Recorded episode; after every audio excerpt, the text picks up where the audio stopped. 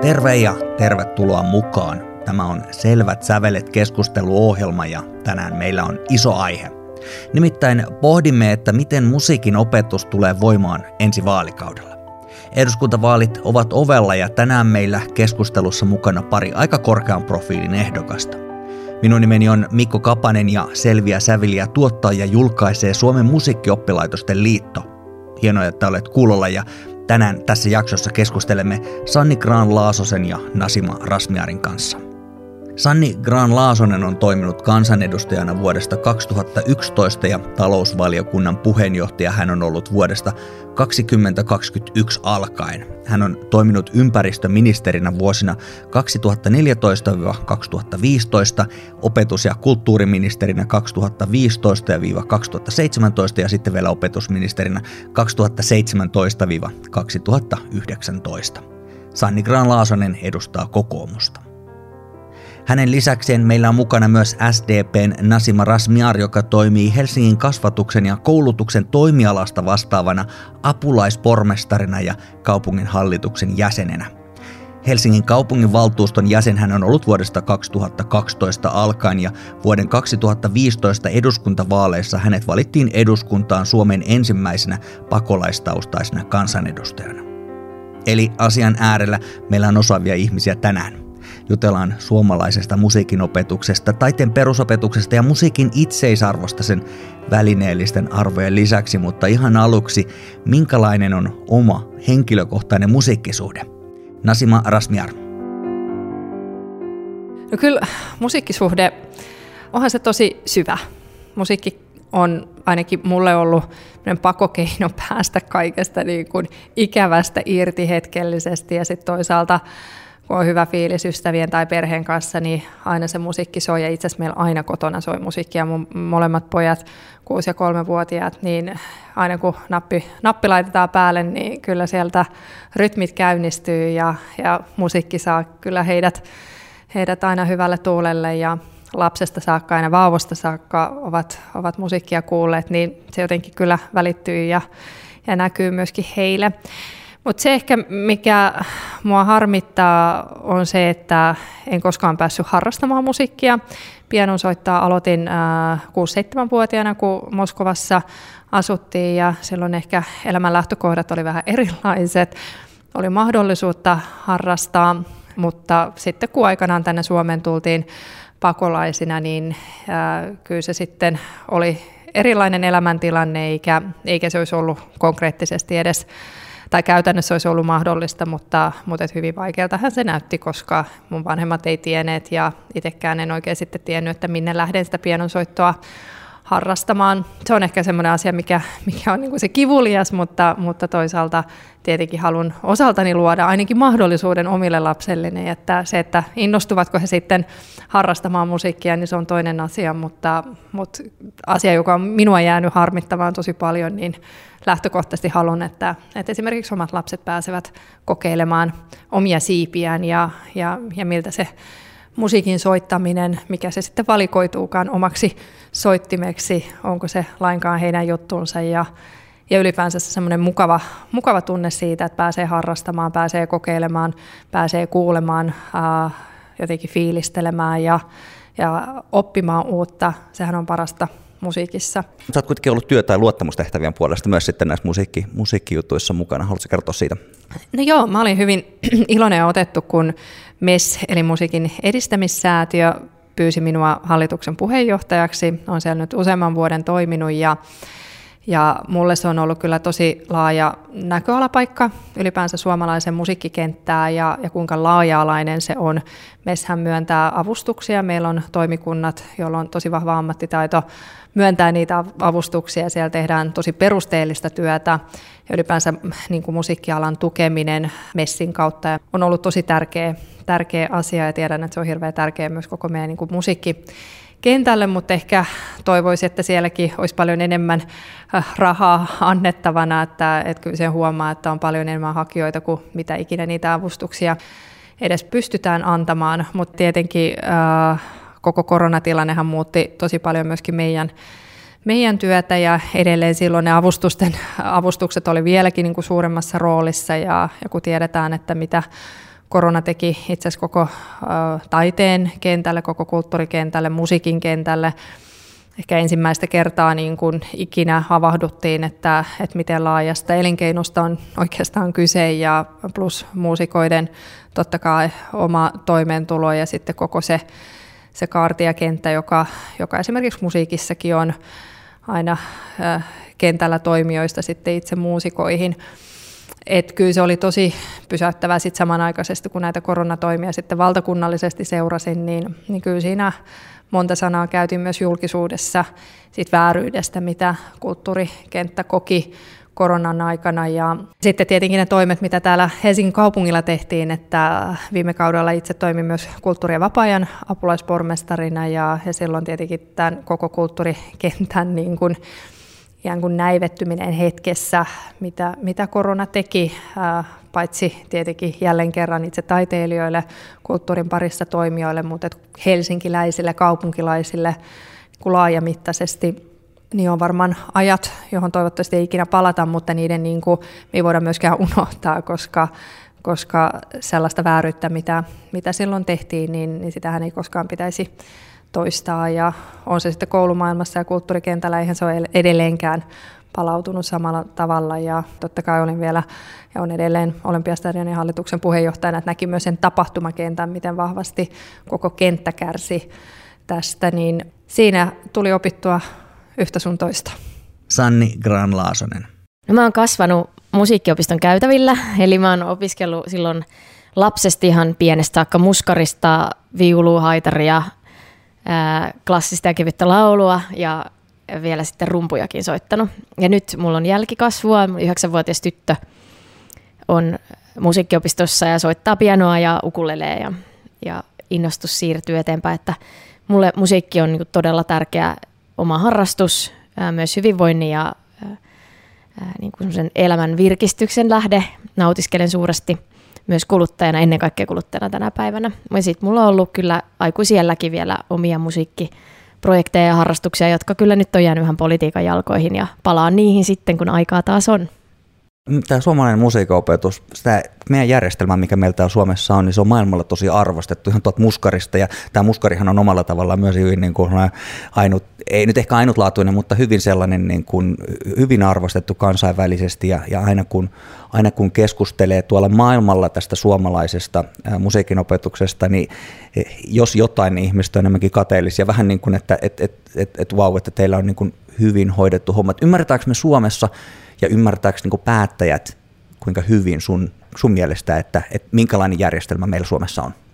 Ää, kyllä ja ei. Eli kyllä Suomessahan on siis todella laadukas, niin kuin totesit, todella laadukas taiteen perusopetus. Meillä on erittäin vahva musiikkiopetuksen ää, osaaminen ja myös kattava verkosto musiikkioppilaitoksia.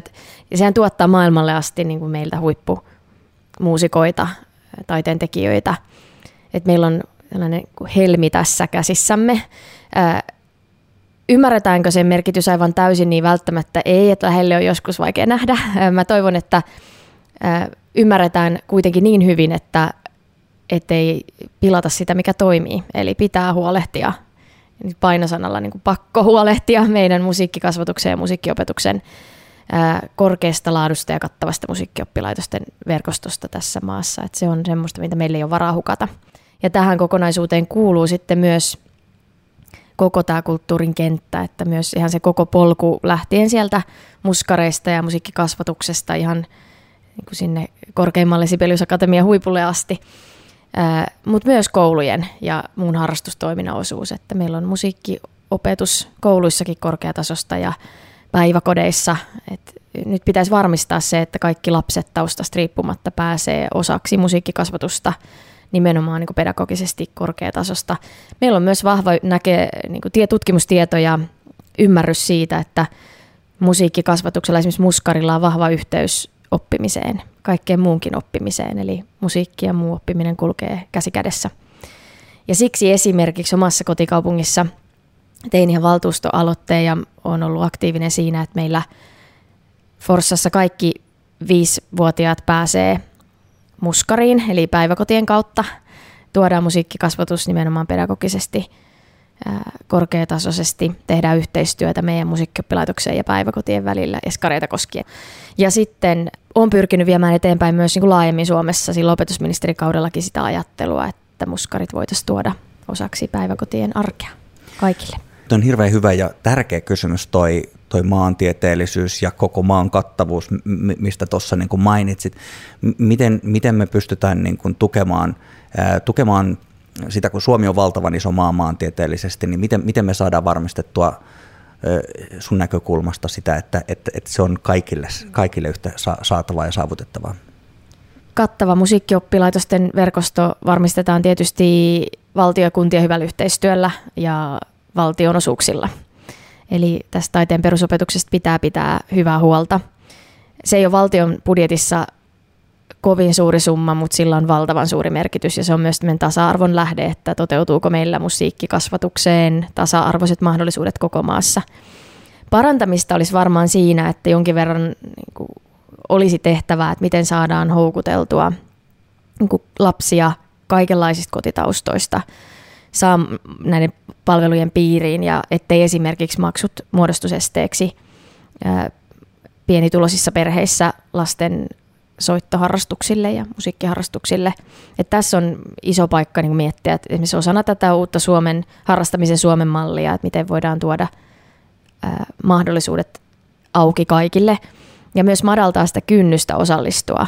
Et, et, jos on tiedostavat koulutetut vanhemmat, joilla on itselläkin musiikkiopistotaustaa, niin he osaa viedä ja etsiä lapsille näitä mahdollisuuksia, mutta miten varmistetaan, että kaikista taustoista tulevat lapset saa sen muskarin oven auki ja oppi, musiikkioppilaitoksen oven auki ja pääsee sisään. Ja tässä on otettu musta myös hienoja askeleita siinä, että ennen vanhaan ehkä musiikkioppilaitoksiin pääseminen vaati pyrkimistä ja äh, nykyisin ehkä ajatellaan pikkusen enemmän ni- ja hienommin niin, että avataan ne ovet, että tervetuloa. Hmm. Se, se on varmasti totta ja siinäkin sattuu olla noita paikallisia eroja, mutta to, todella näin, näin niin kuin varmasti on monessa paikkaa. Ja sä oot tietenkin tämän asian suhteen hyvin valveutunut ja sä tiedät, mistä tässä on kysymys, mutta monella poliitikoilla on erilaisia kuin mielenkiinnon kohteita ja kaikilla ei ole taiteen perusopetus tai musiikinopetus tai välttämättä taidekulttuuri ylipäänsä niin keskiössä, mutta miten sä hahmotat sitä tilannetta, kun sä niin kuin seuraat eh, sun kanssa ihmisiä täällä, että ajatellaanko sitä niin kuin tukenavaa investointina, ymmärtääkö ihmiset sen, että siinä on myös näitä niin kuin positiivisia vaikutuksia, oli ne sitten niin kuin välillisiä tai, tai muuta. Miten sun kokemuksen mukaan sun muut kollegat ymmärtää tämän asian? Varmasti niin kuin kaikki, jotka ovat tekemisissä taiteen perusopetuksen kanssa jotain kautta, ovat joko oman oma tausta, perhe, perheen tausta tai et ole vierailu. Et, et nythän on esimerkiksi poliitikoille järjestetty näitä oppilaitosvierailuja myös musiikki ja taiteen perusopetukseen, niin uskon, että se toiminta vakuuttaa. Ja sitten kun kaikki ymmärtää, kun pikkusen pintaa raaputtaa, että miten iso helmi se Suomelle on ollut, että meillä on niin korkeatasoinen klassisen musiikin ja myös muun musiikin kenttä, että sehän maailmalla tunnetaan ja, ja sitä ihaillaan. Mutta kyllä me tarvitaan vielä sitä niin kuin ymmärryksen lisäämistä ja, ja valistusta myös siitä, että, että mikä on se niin kuin laadun merkitys. Että sen pitää olla niin kuin laadukasta, että mikä tahansa musiikkikasvatus. Että aina on hienoa, että voidaan harrastaa musiikkia minkälaista vaan kerhoissa ja iltapäiväkerhoissa ja näin, mutta että, että sillä on oma arvonsa, että on mahdollisuus myös siihen yksilöllisen soitinopetukseen ja että se on pitkäjänteistä.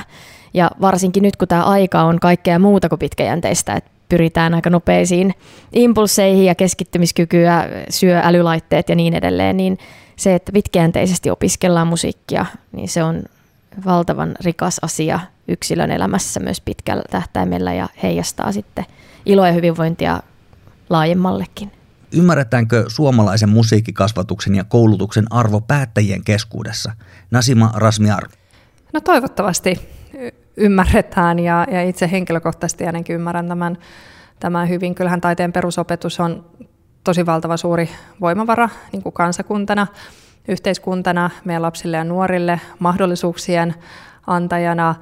Uh, totta kai edelleen ja koko ajan taiteen perusopetustakin täytyy, täytyy päivittää, miettiä lainsäädäntöä. Itse henkilökohtaisesti ajattelen, että Helsingissähän me ollaan hyvin sitä toteutettu ja ollaan siinä mielessä että ehkä niin kuin jopa etuoikeutettuja, että täällä meillä on paljon oppilaitoksia myöskin eri puolilla kaupunkia, mutta että kyllähän siinä edelleen tässä saavutettavuudessa on isoja haasteita, jos nyt oikein muistan.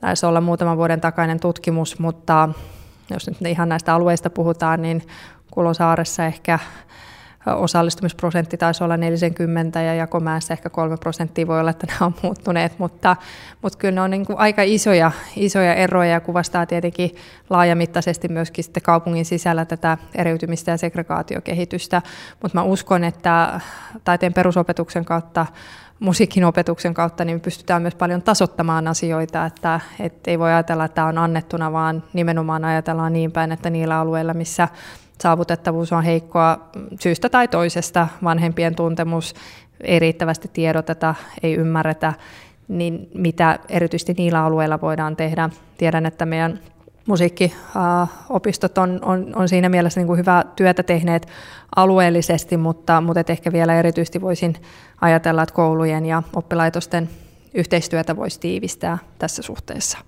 sä on erityisesti tietenkin töissä nyt täällä niin kuntatasolla tämän Helsingin, Helsingin kaupungilla, sä asioiden keskiössä. Usein kun puhutaan musiikin opetuksesta tai taiteen perusopetuksesta, niin sitten esille nousee tällaisia välillisiä arvoja. Aivo, vaikutus aivotutkimuksessa on erilaisia niin kuin hyvinvointia, syrjäytymisen ehkäisemistä tai kuntatasolla erityisesti pienemmillä paikkakunnilla se saattaa olla jopa tällainen niin kuin vetovoimatekijä, että, että ihmiset, ihmiset voi muuttaa sinne töihin, vaikka työpaikkaan, koska lapsille on mahdollisuuksia ja näin poispäin. Ne on tosi välillisiä. Mutta sitten musiikilla on olemassa oma itseisarvo. Myös, se on totta, noin, niin kuin taiteella. Niin kuin kaikilla, kaikilla. taiteella. Musiikilla osana sitä taidetta Kyllä. on olemassa oma itseisarvo. Miten sä näet esimerkiksi tämän itseisarvon, miten se vaikuttaa meihin niin kuin ihmisinä hmm. ja ylipäänsä? Joo, no tietenkin nyt vaalien alla käydään aika kovaa keskustelua talouspolitiikasta ja siinä mielessä niin kuin tietenkin pitää käydä ja ja tärkeää tasapainottaa valtion ja, tai meidän julkista taloutta, mutta, mutta et ehkä samanaikaisesti mä miettisin ja pohtisin, että mikä on se henkinen huoltovarmuus, mitä yhteiskuntana me tarvitaan. Juuri musiikki, taide, kulttuuri, nehän luovat sitä henkistä huoltovarmuutta, että tapahtui niin kuin ympärillä mitä tahansa, niin resilienssi kestää ja me niin kuin selviydytään kaikesta. Ja sen arvo on sitten paljon paljon suurempi niin kuin kansakuntana ja yhteisönä ja kaupunkina ja, ja kuinka me ollaan, niin kuin, kuinka toinen toisiamme kohdellaan ja ollaan toistemme kanssa. Et siinä mielessä mä koen, että sen, niin kuin, ja nyt laajemmin ajateltuna koko taiteen ja kulttuurin merkitys on, on paljon paljon laajempi.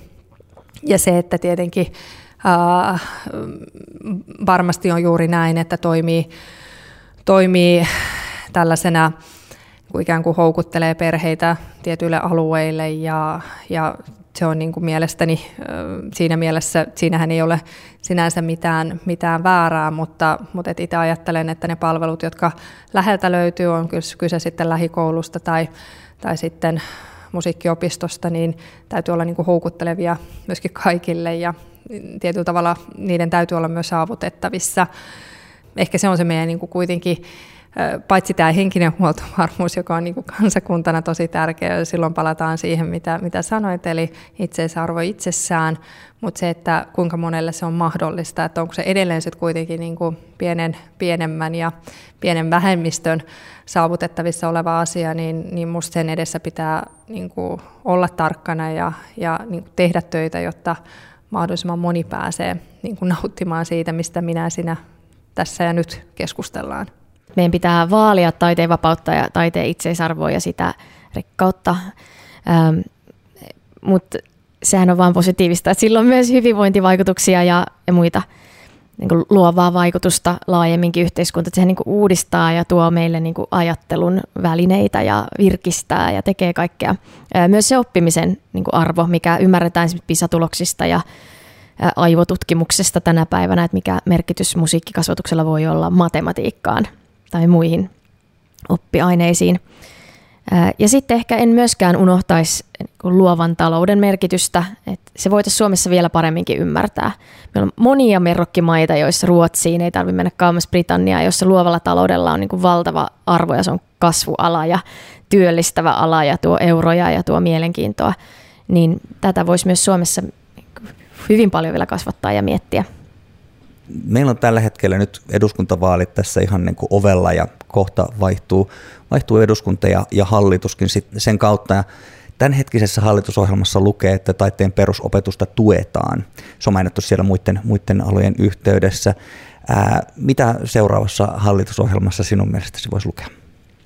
Seuraavassa hallitusohjelmassa taiteen perusopetus pitää olla isolla. Se oli myös sitä itse asiassa munkin kulttuuriministerikaudella silloin, että taiteen perusopetus oli suojassa kaikilta ikäviltä säästöpäätöksiltä ja taiteen perusopetus oli kärkihanke, että siihen panostettiin.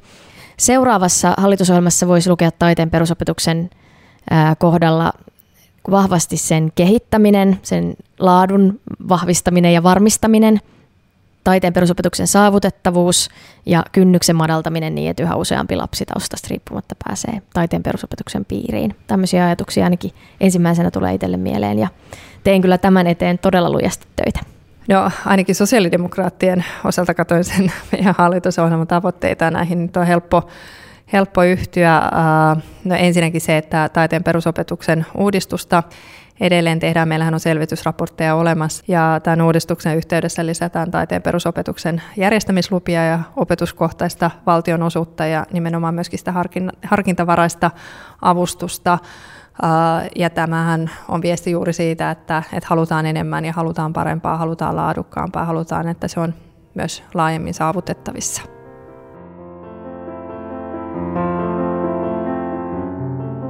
Suurkiitokset Nasima Rasmiar ja Sanni Gran Laasonen. Hehän tietenkin ovat vain kaksi esimerkkiä isosta määrästä ehdokkaita eri vaalialueilla, kun aika äänestää tulee.